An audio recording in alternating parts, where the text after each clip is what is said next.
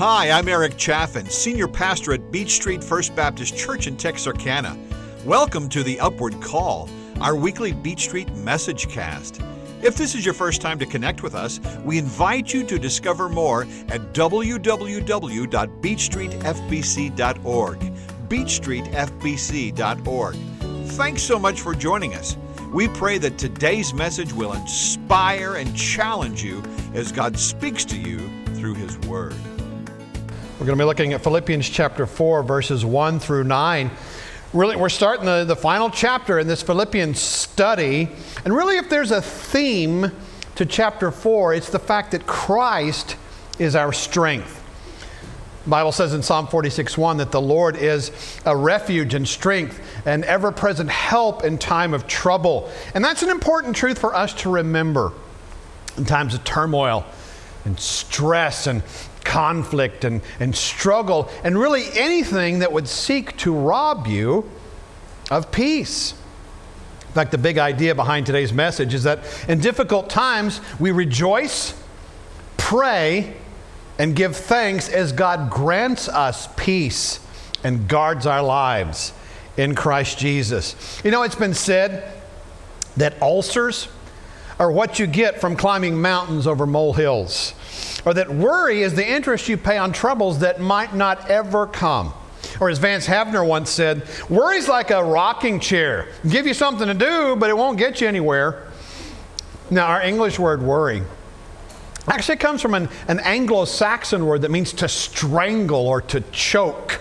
And if we let it, I mean, worry can certainly strangle us um, emotionally, spiritually. Now, according to Warren Wiersbe, the Greek word in our text today for worry or to be anxious, as some of your English translations will say, it literally means to be torn apart. So it's important for us as Christians to learn to abandon worry and to seek peace, peace rather. Well, in this passage today in Philippians chapter 4, we're really presented with a clear path from problems to peace. In the context of Paul's letter to the Philippians, though, the specific problem that he addressed actually involved two church members who were at odds with one another. But here in verses 1 through 3, Paul gives us some, well, he gives us number one, some practical pointers for a problem. Verse 2, he says, I urge Euodia and I urge Syntyche to agree in the Lord. Yes, I also ask you, true partner, to help these women who have contended for the gospel at my side, along with Clement and the rest of my co-workers whose names are in the book of life. So there's two faithful women in the church who were quarreling. And apparently, you know, what started as a personal squabble had begun to affect the entire church and that really had the potential of dividing the fellowship of this Philippian uh, congregation. And so it, it carried with it a couple of problems. First of all, a tainted camaraderie. Uh, look at verse 1. Paul refers to this church as my dearly loved and longed for brothers and sisters, my joy and crown. So clearly, the church at Philippi had been a delight to Paul, a constant joy, a source of refreshing and encouragement. And the closeness of the relationship that he shared with them was demonstrated by their continuing concern for Paul. They had sent Epaphroditus to Rome to, to check on Paul's condition. And Epaphroditus had also brought some, some love gifts to Paul from the church in Philippi. And so they truly were his joy and crown. But with his coming, Epaphroditus also reports that these two women's quarrel, having spilled over into the, into the church, the sweet fellowship had, had kind of been tainted. And as is often the case, personal problems between church members end up becoming church wide problems. Now, Paul knows that these are strong willed women. And he shows no favoritism in dealing with them. He says, I urge Euodia and I urge Syntyche he pleads with each one of them so that neither of them is going to think that he's blaming her specifically for the problem. And he pleads with them to agree with each other because they also had a common basis for resolving their problem since each one of them is in the Lord, as he says in verse 2.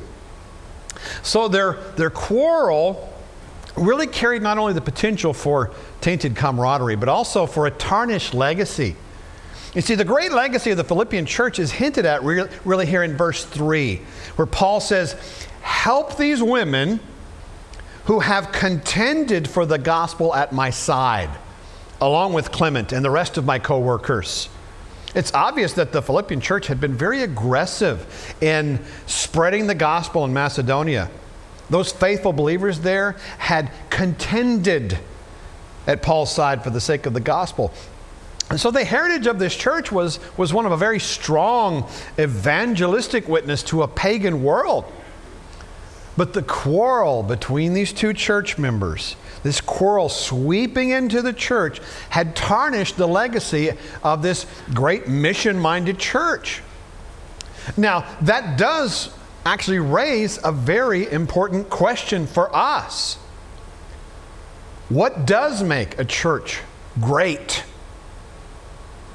Well, I can tell you, it's not soft seats and subdued light, it's strong, courageous leadership.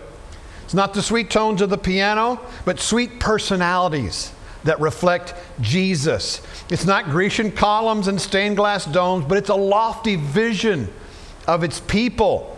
It's not big budgets, but big hearts. It's not the amount of offering received, but the amount of service rendered. Not the large membership, but God's presence and His direction in power. It's not what we've done in the past, it's what the church is doing right now and what it's going to do tomorrow. You see, those are the things that create a legacy of faith. And those are the very things that are being threatened here in the church at Philippi. Strong, courageous leaders were now being divided. The reflection of Jesus its people once had was now going dim. Its lofty vision was being obscured by this, this schism. And big hearts were being replaced with, with smallness of spirit. God's presence, his, his direction, his power had been felt there, but now the church's spiritual power was being squandered on things that really didn't matter. And so Paul urged them agree with one another in the Lord. And then, after having addressed the problem in the church, Paul moved on to describe a second thing. Number two this morning, if you're taking notes a prescription for peace in the heart. Look at verse 4. Rejoice in the Lord always. I will say it again rejoice. Let your graciousness be known to everyone. The Lord is near. Don't worry about anything but in everything, through prayer and petition with thanksgiving, present your request to God. And so Paul gives us here a prescription for peace for both the believer and the church. But there's several requirements to receive that peace. First of all, it requires the right perspective. Rejoice in the Lord always, Paul says. I will say it again rejoice. You know, there's a lot of things in life that can rob us of our cheer doubt, death, challenges at work, illness, relational difficulties, numerous other problems can cause Christians to lose their song. But we don't have to lose our joy. Why?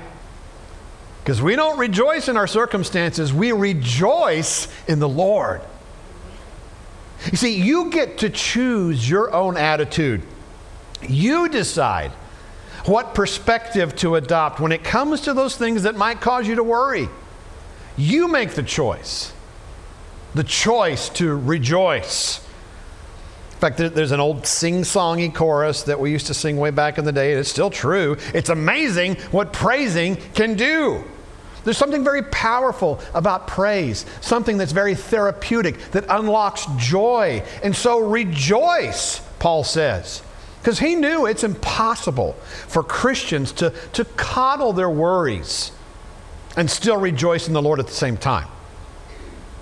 Now, not only is that word rejoice in the imperative mood in the Greek, which means Paul's actually stating it as a command, but in order to drive his point home, he says it twice. Now, you would think that the counsel that Paul is giving would sound strange coming from his lips. I mean, Paul, Paul, remember, was not writing from a beach house by the ocean with the calming lull of ocean waves in the background or from some cabin in the mountains facing p- peaceful, uh, majestic, snow covered mountain peaks. Paul was writing from Roman imprisonment. And yet, twice he says, Rejoice! You know, even though his future was uncertain, Paul had more to say about joy and rejoicing in this letter to the Philippians than anything else he ever wrote. In fact, he had learned from experience that rejoicing puts a song in the heart, puts a smile on your face, puts a, a spring in your step. Plus, he knew that the Philippian believers desperately needed a new attitude. They needed a new perspective if peace was, peace was going to return to that fellowship. Now, there's some requirements necessary for that to happen. You see, the right perspective requires the right principle. Look at the beginning of verse 5. Let your graciousness be known to everyone. So he's talking about a spirit of, of graciousness. Now, that word graciousness in the original text, it, it means not insisting on the rights uh, uh, of every letter of the law, but instead yielding, gentle, kind. So it carries with it the idea of a gentle spirit with others. It's the opposite of being self seeking or, or, or, or being contentious, like these women that we discussed earlier. There was once a woman who was bitten by an animal that turned out to be rabid. But by the time she actually sought out medical attention, it was too late for her. The doctor said, I'm sorry, there's nothing I can do for you. Puzzled, she said, What am I going to do? Surely there's something I can do. Doctor replied, If I were you, I would make a list of all those people that you've wronged all the people who have wronged you, and in the time you have remaining, go and make peace with them. She went home. She considered his counsel. That night, her husband found her with a legal pad, feverishly writing out name after name. He said, So, are you going to take the doctor's advice and go make peace with those people? She said, No. I'm going to go bite every one of them. That is not making your graciousness known. These two quarrelsome ladies in Philippi, they had not been gentle, had not been gracious with one another. If they had, this quarrel never would have come between them in the first place. So Paul, he's commanding the Philippians here, and, and us by extension, to forsake divisive, quarrelsome spirits and to cultivate a spirit of gentleness and kindness towards one another. And you know, Jesus displayed that same principle perfectly throughout his life and ministry, including his attitude toward those people who actually reviled him, those people who literally crushed him. And we're called to be like Jesus. And so that's why Paul says in, Gal- in uh, Philippians 4 5 that believers should display this gentle, gracious spirit with one another. And when we abide by this principle, you know what happens? Anger is driven out and kindness replaces it. Boastfulness is driven out and humility replaces it. Self centeredness is driven out and concern for others replaces it. Do you know, doing so requires not only the right principle, but also the right position. Look at the end of verse 5 the Lord is near. Now, what did Paul mean by that? Well, he might have been speaking of the Lord's return. He may have been drawing attention to the fact that, that God is with us, that He's always nearby, He's ready to assist us. Now, both of those are certainly true. But either way, what you and I have to do is we need to evaluate our, our actions, our position. Either you know, in relation to where we stand to Christ's heart, or in light of where we stand in the big picture of God's timetable. You know, specifically, how we are going to redeem the time that we have left. Because Jesus is coming back. And his return should really cause us to want to live holy lives. While at the same time, knowing that Christ is near should encourage us to call on him for help, for direction. But personal peace requires not only the right perspective, the right principle, the right position, but it also requires the right process. Look at verse 6.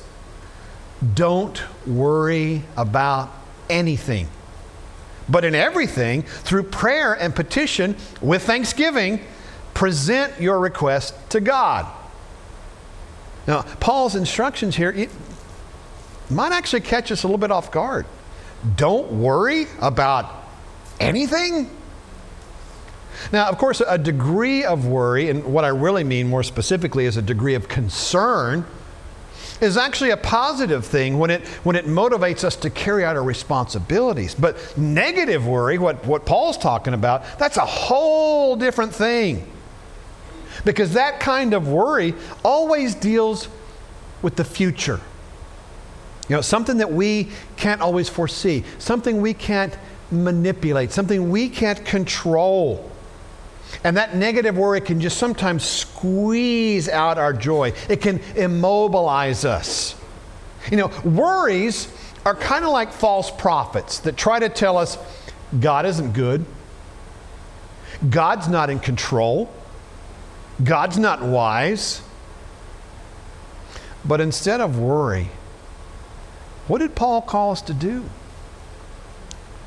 Pray. To pray. In fact, Paul actually began his letter to the Philippians with a joy filled prayer. Chapter 1, verse 4 Always praying with joy for all of you in my every prayer. And now he's instructing his readers to pray in the face of worry. All right, so let, us drill down a little further here. What are the practical steps we need to take to battle worry in our lives? Well, here's the first thing I think we need to admit that anxiety isn't for us. Anxiety is not for you, believer. Accept the reality that a Christian shouldn't have a heart filled with worry. I mean, Paul very simply said, Don't worry about anything. And so, worry should no more be a part of a Christian's life than gossip or envy or coveting or sexual sin. So, see it for some, see that for, for the thing that it is something that needs to be cast aside. Oh, and after you cast aside worry, here's what you do you cast all your cares on God. See, the most basic remedy for worry for anxiety is prayer. Now, think about this God never worries. That's because God's in control. And because God's in control, we can carry our burdens to Him in prayer. We can lay it at His feet and let Him deal with it. As Peter said in 1 Peter 5 7, casting your cares on Him because He cares for you. Joseph Scriven was an Irishman born in 1819. He was a man well acquainted with grief. Joseph fell for a lovely young woman, but on the eve of their wedding, she accidentally drowned. In his grief, Joseph began to wander, hoping to somehow forget his sorrow. He finally settled in Canada, and, and years later, he fell in love again, planned to marry a, a wonderful Canadian woman. But again, tragedy struck. His fiancee died after contracting pneumonia, and the grief was overwhelming. Yet in 1855, in a letter to his elderly mother living back in Ireland, he was able to write these words What a friend we have in Jesus all our sins, all of our griefs to bear. What a privilege to carry everything to God in prayer. Oh, what peace we often forfeit. Oh, what needless pain we bear. All because we do not carry everything to God in prayer. Cast all your cares on Him because He cares for you. Here's something else pray with thanksgiving and intercession. Now, Paul didn't, he didn't deny we're going to have hard times. I mean, let's be honest, we all know we're going to have hard times, but he knew that we can still give thanks. And so when we pray, we thank him. We thank him for who he is. We thank him for what he's done. In fact, Paul said in 1 Thessalonians 5:18 to give thanks in everything, for this is God's will for you in Christ Jesus. But note that Paul said to do that through prayer and petition with thanksgiving. Now, in the original text, that word petition, it means to make an urgent request of God to meet a need. And that's a, that's a, a prayer that, that Paul's telling us we should all pray. He knew that we can confidently offer our prayers and our petitions with thanksgiving, knowing that God is faithful, that He's going to provide. And so he says, with petition and thanksgiving, present your requests to God. Now, the, the Greek there could literally be translated present your requests facing God. Think of it this way you know, facing God, it pictures fellowship with God. So when a Christian is out of fellowship with God, his or her back, you know, figuratively speaking, is turned toward God. But when a person is in right fellowship with God, the Christian faces God. And so, as we turn to Him in prayer, we've got to make sure we're committed to Him, that we're in right fellowship with Him instead of turning our back on Him. And then we do this we pray in faith.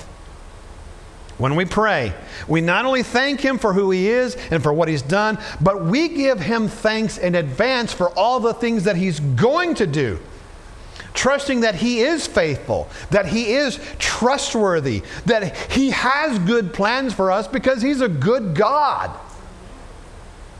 And so we fight worry by praying with faith in God's promises. And what's the promise God gives us if we'll follow Paul's prescription here in verse 6? Peace. Paul has given us a prescription for peace in the heart. But that also means something else. It means, number three, a promise of peace for the church.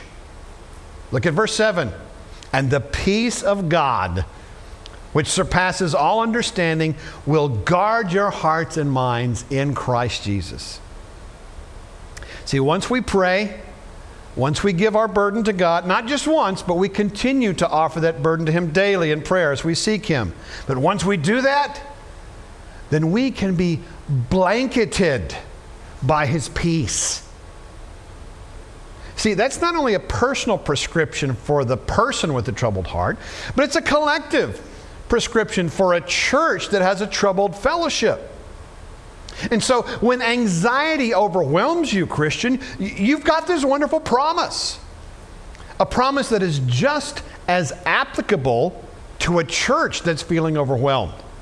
Now, I want you to note the quality of this promise. First of all, it's a dependable promise. Look at verse 7. It is the peace of God. It will guard your hearts and minds in Christ Jesus. See, this is a powerful peace that God's got a monopoly on because it is the peace of God. It is God's peace. It is a, a, quality of peace that you and I can never humanly achieve. We can't even possibly hope to describe it. Paul says that it surpasses all understanding. So it's a dependable peace that will guard our hearts, but will also guard our, our minds. It's a peace that's only delivered in Christ Jesus and nothing else. It's a dependable promise to a troubled church that God has a dependable peace for that church. One final thought that needs to be added to that it's also a conditional promise. Verses 8 and 9, Paul told the Philippians that for peace to return to their troubled fellowship, there's some conditions that were going to have to be met. You know, conditions to help activate God's promise to guard our hearts and our minds. Look at verse 8. Finally, brothers and sisters, whatever is true, whatever is honorable, whatever is just, whatever is pure, whatever is lovely, whatever is commendable, if there is any moral excellence and if there's anything praiseworthy, dwell on these things. Do what you've learned and received and heard from me and seen in me, and the God of peace will be with you. God has blessed his church with his word. And he uses it as a means of purifying our minds. Jesus, praying about believers in John 17 17, said, Sanctify them by your truth. Your word is truth. And so we need God's word to saturate our thoughts and minds so that they'll be renewed. So that the things that might cause us anxiety, worry, grief might actually be kept at bay. And so in verses 8 and 9, Paul's urging the church to, to think on admirable things. He wanted disciples of Jesus to focus on those things that are true, not untrue. Things that are honorable, not dishonorable. Things that are just, not unfair. Things that are pure, not obscene. Things that are lovely, not unlovely. Things that are commendable, not morally wrong. Things that are morally excellent, not corrupt. Praiseworthy, not shameful. These are the things that we dwell, that we focus on. And so there's a promise of peace here, but we can't overlook the conditions that must be met you know, if both we individually and the church collectively are going to have that peace. There's a famous statue of a great lion. It was erected in 1826. It stands on a, on a big hill in Belgium, overlooking the battlefield of Waterloo. In fact, it was forged from the guns of Britain's foes, guns that were captured in 1815. And the beast's mouth is open and, and it kind of snarls through its teeth over the battlefield. Uh, Walter Baxendale, who's an early 20th century pastor, he visited the site and he wrote this When I saw it one spring noonday, a bird had built its nest in the lion's mouth, twining the twigs of the downy bed where the fledglings nestled around the very teeth of the metal monster and from the very jaws of the bronze beast, the chirp of the swallows seemed to twitter forth the signal of peace. You see, that's a really fitting picture of the peace of Christ. Here's Paul riding from inside the snarling teeth of a Roman prison, and he's undaunted. He's signaling to the believers at Philippi, Rejoice! Whatever your circumstances, rejoice and embrace indescribable peace. Remember the big idea. In difficult times, rejoice, pray, give thanks as God grants us peace and guards our lives in Christ Jesus. See, when we focus on and trust in Christ, we can have peace. When we focus on and trust in Christ, we can have joy. Okay, so what are some things that we need to do to make sure that we're not missing out on those two wonderful gifts. Let me give you some practical suggestions. First of all, make a prayer list. All right? What are some of the biggest challenges facing you right now? Make a list, and every day, pray about each and every one of those items on that list. And ask the Lord in the process to grant you His peace, to grant you His graciousness. After you do that, memorize. Memorize Philippians 4, 6, and 7. And I know you can. Our children did. They sang it to you this morning. See, there's not a better way to get a proper perspective on the challenges of life than the importance of giving our burdens to God. Not a better way to do that than to saturate our minds with this very scripture Philippians 4 6 and 7. Here's something else make yourself accountable. If you're struggling with worry driven thoughts, seek out a trusted friend that you can really be accountable to with those thoughts. You know, specifically, what are some of the darker thoughts, things that you're really struggling with, things that are occupying your mind that really need to be driven out in favor of something that's more noble? Turn to that trusted friend or advisor for accountability and wise counsel. Church has, Paul has given us a very clear path from problems to peace. Now, the starting point for that peace, it goes back a lot further than you might think. 700 years before Christ was even born. Isaiah wrote about him, saying that he was pierced because of our rebellion, he was crushed because of our iniquities. Punishment for our peace was on him, and we are healed by his wounds. We all went astray like sheep. We have all turned to our own way, and the Lord has punished him for the iniquity of us all. That's Isaiah 53, 5, and 6. You see, we are all, every single one of us, sinners in need of a Savior but because of what he did for us on the cross. Not only can we be forgiven, not only can we be made right with God and have right fellowship with him, but we can know the peace of God. Peace that was purchased for you and me by the shed blood of Jesus Christ. Thanks for listening to today's message. If you'd like to have a personal relationship with God, it's pretty simple. It's repent, believe, and receive. We acknowledge that we're all sinners who fall short, and we repent. That word means to change your mind about the way you've been living. Then you choose to believe in the death and resurrection of Jesus Christ for you. And you receive by faith God's gift of forgiveness, salvation, and eternal life. If you don't have a church home, we'd love to have you join us at Beech Street. Small group Bible study begins at 9:30 on Sundays, followed by worship at 10:45. There's a midweek Bible study on Wednesdays at 6. You'll find us at the corner of 6th and Beech Street in downtown Texarkana. For more info, visit our website at beechstreetfbc.org.